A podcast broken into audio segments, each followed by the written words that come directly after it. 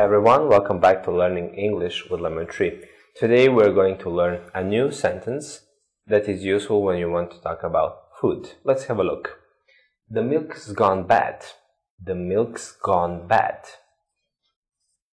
The milk's gone bad. The milk's gone bad.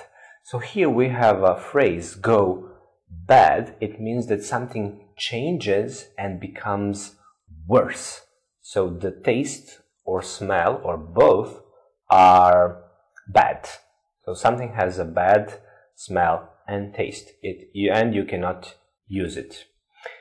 The milk's gone bad. So only one note here. Apostrophe S here is short for has. The milk has gone bad or in speaking you will say the milk's gone bad. Thank you for watching. See you next time. Bye.